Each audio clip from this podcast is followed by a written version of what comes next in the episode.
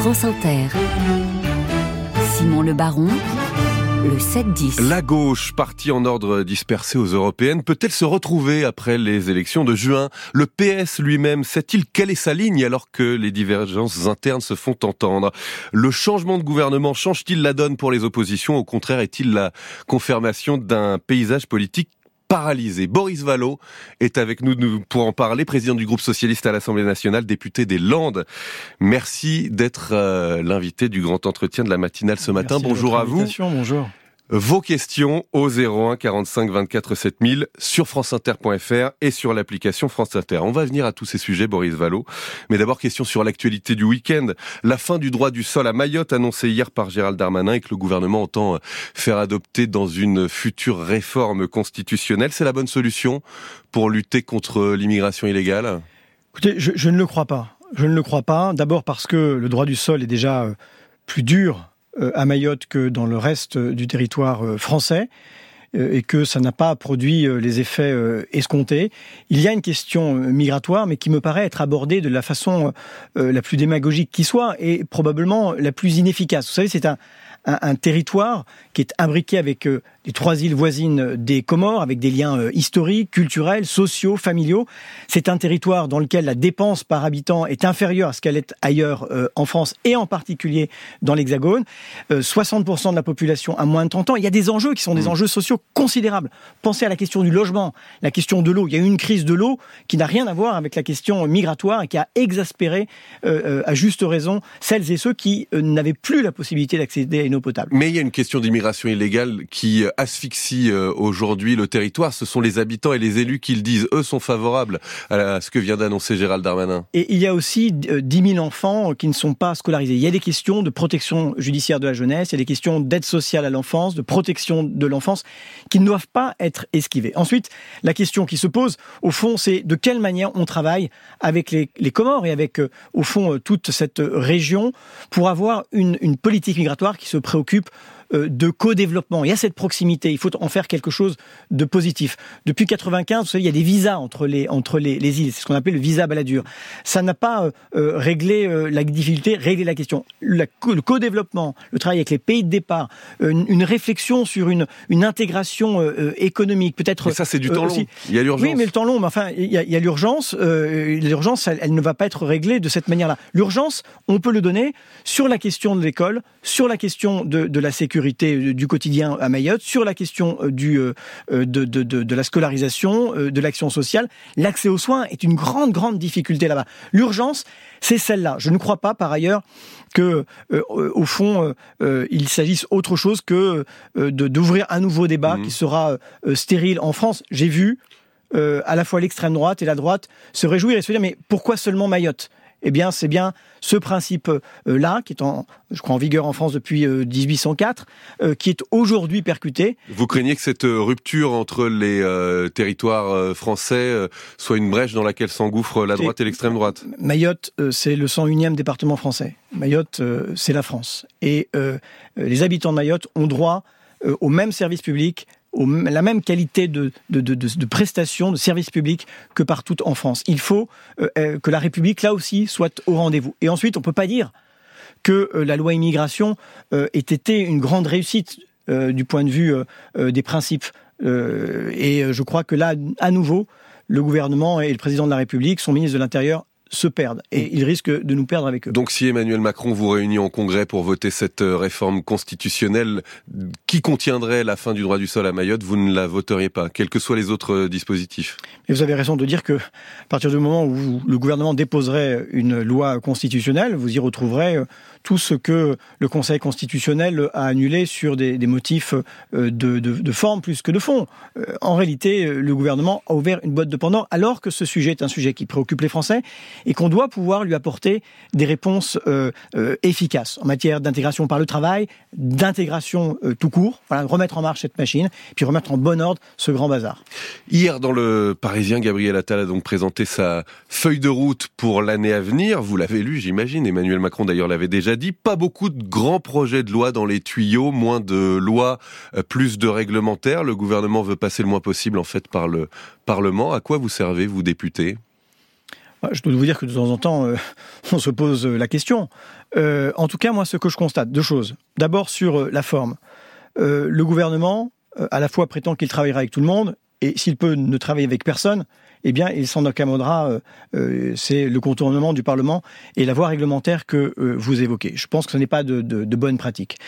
Et puis, il ne sait toujours pas quoi faire, au fond, de ce que les électeurs ont décidé, c'est-à-dire une majorité relative, ce que moi j'ai appelé un parlementarisme de fait, qui amènerait à se poser la question d'une autre façon de travailler. Ils ne l'ont pas fait parce que ça suppose que le gouvernement soit capable de compromis. Il n'en a fait aucun depuis presque un an et demi que cette majorité a été portée à l'Assemblée nationale. Mais il y a une responsabilité des oppositions aussi dans cette situation. Mais la responsabilité des oppositions, c'est non seulement de s'opposer lorsque c'est nécessaire, mais c'est aussi de proposer un autre chemin. Vous savez, j'aurais aimé dans la feuille de route du Premier ministre, qui au fond ne dit pas grand-chose. Il y a des intitulés de grands chapitres, il y a l'été du social, la rentrée de je sais pas quoi, le printemps de la sécurité, enfin j'ai pas bien compris ce qui m'était derrière. J'aurais aimé que l'on puisse parler par exemple de pouvoir d'achat, parce que ce que nous disent les Françaises et les Français, c'est qu'ils n'arrivent plus à remplir leur réfrigérateur. Que la fin du mois, c'est pas le 30, mais c'est le 20, le 15, qu'il est de plus en plus difficile de se loger parce qu'il y a une crise du logement absolument considérable, qu'on n'a jamais aussi peu construit en France, aussi peu construit de logements sociaux. J'entends le Premier ministre dire dans son discours « je veux désmicardiser la France », mais qu'est-ce à dire ? Est-ce que c'est, comme le proposent un certain nombre de députés de la majorité, désindexer de l'inflation le SMIC ? Est-ce que c'est au contraire mieux partager la richesse créée par les entreprises, entre le travail et le capital, entre les travailleurs, entre eux. Nous plaidons pour ce juste partage, pour le retour à une forme de décence commune. Songez que dans certaines entreprises, je pense à la grande distribution, puisqu'elle était au cœur de la contestation du monde agricole, le patron de certaines grandes enseignes gagne 300 fois ce que gagne une caissière. J'aurais aimé entendre parler de pouvoir d'achat. J'aurais aimé entendre parler de logement au moment où la seule proposition qui est faite, c'est la remise en cause d'une loi qui était une forme de consensus républicain, qui est la loi Solidarité et Renouvellement Urbain. C'est celle qui oblige les communes à construire 25% de logements sociaux, notamment. Exactement. Vous avez co-signé une tribune dans Libération pour dénoncer ou mettre en garde contre ça. Oui, parce que c'était partager, en réalité, les efforts en tout point du territoire pour construire cette mixité sociale par l'habitat. Eh bien, la façon dont procède le Premier ministre, c'est au fond de donner un blanc-seing à ceux qui ne respectent pas la loi. C'est une forme de prime à ceux qui ne respectent pas la loi. Et puis, ça n'est pas une mesure en faveur des classes moyennes, en réalité, puisque même le logement intermédiaire sera trop cher aux moyens d'un certain nombre de ces familles. Donc ça ne va pas. Et puis, vous parlez de l'école. En tout cas, les associatifs, les élus qui ont rédigé cette tribune que vous co-signez disent cela équivaudrait à non-assistance à personne en danger de remettre en cause cette loi sur les logements sociaux. Oui, vous appelez le nouveau ministre du Logement, Guillaume Kasbarian, à rétropédaler là-dessus. Bien sûr qu'il faut rétropédaler. Ça n'est pas le bon chemin. Il y a 2 millions de Français qui sont en attente d'un logement social. Il y a parmi ceux-là seulement 4%, je crois 4,5%, qui pourraient prétendre au logement intermédiaire, qui viendraient se substituer aux logements sociaux dans le projet de réforme du gouvernement. On voit bien que ça ne fonctionne pas, que cette question du logement, la part de dépenses de logement dans le budget des ménages a explosé ces dernières décennies.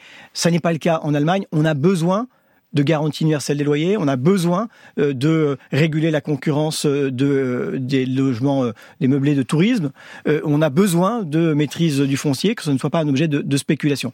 Et puis, il y a beaucoup de sujets orphelins dans le discours du président, et notamment la question éducative. Alors justement, l'éducation, on y vient. Nicole Belloubet, nouvelle ministre de l'Éducation nationale, chargée de renouer le dialogue après le fiasco Amélie Oudéa-Castéra. Elle vient de la gauche, Nicole Belloubet, est-ce que ça peut être de nature à vous rassurer ? Est-ce que vous vous dites qu'elle peut infléchir la ligne d'autorité prônée par Gabriel Attal ? Alors, d'abord, ça fait 7 ans qu'on essaye de nous rassurer en nous disant « mais tel ou tel ministre vient de la gauche ». Enfin, il est venu sans les idées de la gauche, manifestement. Et le premier exemple en est Gabriel Attal lui-même. Il vient de la gauche, mais enfin, il en est largement revenu, si je crois ses déclarations. Il en est de même de Madame Belloubet. Je rappelle que Madame Belloubet, dont il faudrait désormais espérer, n'est pas sortie sous les hurrahs du ministère de la Justice. Elle a été remplacée par Monsieur Dupond-Moretti, parce que manifestement, elle ne faisait pas l'affaire. Alors, elle arrive après Madame Castéra. Je dois dire que là, de ce point de vue-là, ça n'est pas une mauvaise nouvelle, c'était très mal parti. Est-ce que vous lui laissez au moins le bénéfice du doute pour apaiser les relations avec les syndicats et les enseignants en général ? Je l'alerte et je l'interpelle sur un certain nombre de sujets. Depuis 2017, il y a 6500 postes qui ont été supprimés dans l'éducation nationale. Au moment où s'est posée la question des remplacements des enseignants, au moment où se pose la question de l'accueil des enfants en situation de handicap dans les écoles, où se pose la question partout en France, non pas de groupes de niveau, mais de groupes de besoins. C'était plus de maîtres de classe, qui est un dispositif qui, notamment dans nos campagnes, moi je suis élu d'un territoire rural, eh bien, était un dispositif important. Voilà, ça c'est la première alerte, les moyens. La deuxième chose, c'est la question justement du dialogue avec les personnels. Il y a le Conseil supérieur de l'éducation qui s'est réuni il y a quelques jours et qui s'est opposé,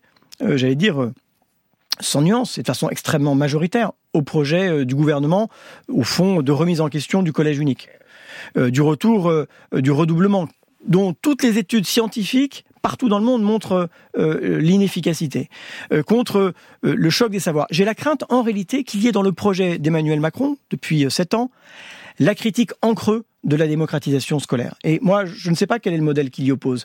Je ne connais pas d'autre modèle que, dans ce cas-là, l'aristocratie scolaire. C'est un peu aussi ce qu'a révélé, la polémique autour de Madame Castéra et de l'école privée qui, pour une part d'entre elles, fait sécession avec le reste du pays. Mais la ligne du PS, c'est quoi ? Parce que, l'école publique, aujourd'hui, est dans une situation très compliquée. C'est quoi ?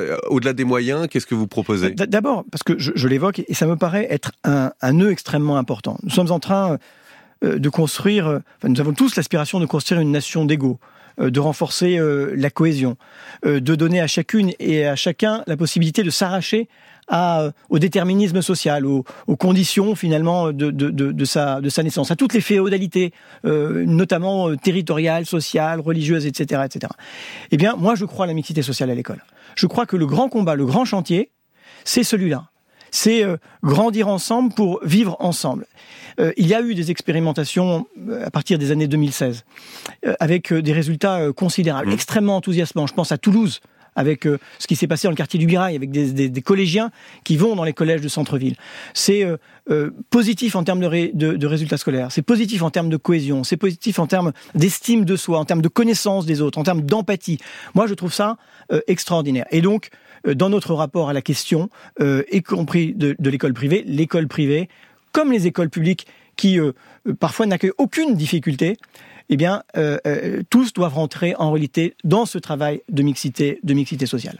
Avant de parler des tiraillements qui traversent la gauche, Boris Vallaud, je voudrais que l'on s'arrête sur la situation à Gaza, situation injustifiable, dit le ministre des Affaires étrangères Stéphane Séjourné, alors que l'armée israélienne bombarde désormais la ville de Rafah où sont regroupés dans une situation humanitaire catastrophique aujourd'hui la plupart des réfugiés. Est-ce que les mots suffisent ? Ce qu'il faut dire, c'est que ce qui se passe à Gaza depuis des semaines est épouvantable. C'est des milliers et des milliers de morts. C'est des enfants, des femmes. Vous savez qu'il y a des dizaines de milliers de femmes enceintes qui ne sont pas prises en charge. On manque de tout. On manque d'eau, on manque de vivres, on manque de médicaments. La scolarisation n'est évidemment plus assurée. Et c'est la raison pour laquelle on demande un cessez-le-feu. Et l'opération Rafah, elle va être absolument catastrophique sur le plan humain, sur le plan humanitaire. Il y aura des morts encore. Il y en a déjà eu cette nuit. D'après le Hamas. Et donc, c'est non seulement le cessez-le-feu partout à Gaza, mais c'est surtout pas cette opération dont on a raison de dire qu'elle est injustifiable et elle sera catastrophique. Vous savez, dans cette espèce de nuit, d'abord, je veux le dire parce que j'ai eu des mots qui n'ont pas été toujours compris. Je distingue pas entre les victimes. Vous savez, je reprends cette phrase de Barbara. Les enfants, ce sont les mêmes à Gaza et en Israël. Et dans cette nuit noire, moi, je m'accroche à ce que je peux trouver de lumière. J'ai, il y a quelques jours, reçu à l'Assemblée nationale des femmes palestiniennes et des femmes israéliennes qui, depuis plusieurs années, ont manifesté ensemble pour la paix, parce qu'elles veulent pour leurs enfants un avenir de paix et pas un avenir de guerre. Elles étaient encore là. Eh bien, nous devons penser à cela. En tout cas, stop là, ça n'est pas possible. Alors justement, à ce sujet, Marc, qui nous appelle au Standard Inter, a une question pour vous, Boris Vallaud. Bonjour Marc, vous nous appelez du Nord, on vous écoute. Bonjour. Bonjour Simon Le Baron, bonjour Monsieur Vallaud. Je partage ce que vous venez de dire et donc concrètement, je me demande s'il ne faut pas obtenir actuellement un embargo sur les armes à destination d'Israël et demander que Netanyahou et son gouvernement soient traduits devant la Cour pénale internationale pour crimes contre l'humanité, voire pour génocide.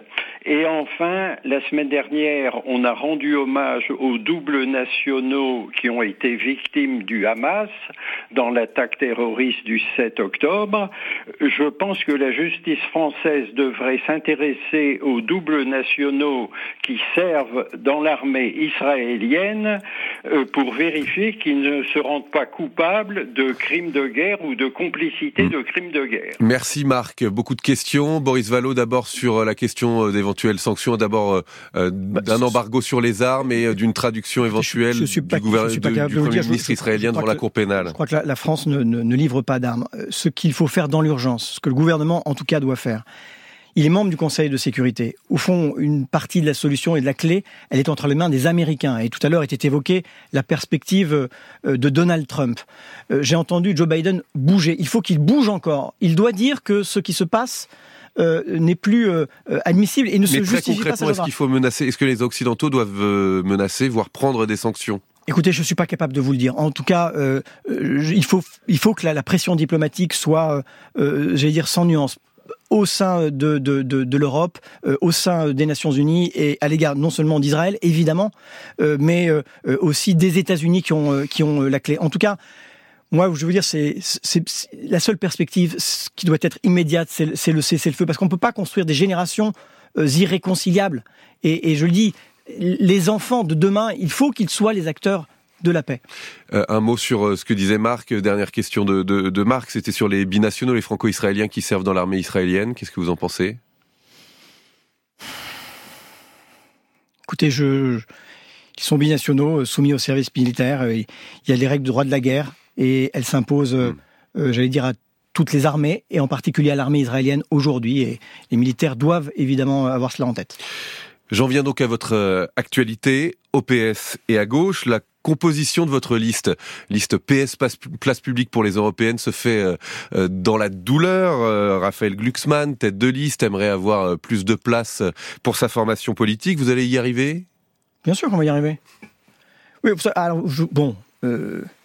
j'ai rarement été témoin de listes qui se déploient dans la simplicité et dans la bonne humeur. Pas fou. C'est toujours un exercice qui est un exercice compliqué et je n'ai pas de doute que Raphaël Glucksmann, que les socialistes ont choisi pour être leur tête de liste à plus de 80%, évidemment sera totalement mobilisé et nous derrière lui. Vous savez, moi ce qui m'importe, il y a la composition de la liste, bien sûr. Mais c'est pas qu'une question de place, c'est pas qu'une négociation, il y a aussi un problème de fond ou des divergences de fond. Certains chez vous disent que cette liste est trop élitiste, trop parisienne, déconnectée. Je l'ai entendu. Alors, il y a un rajeunissement de cette liste avec beaucoup de jeunes visages, de talents.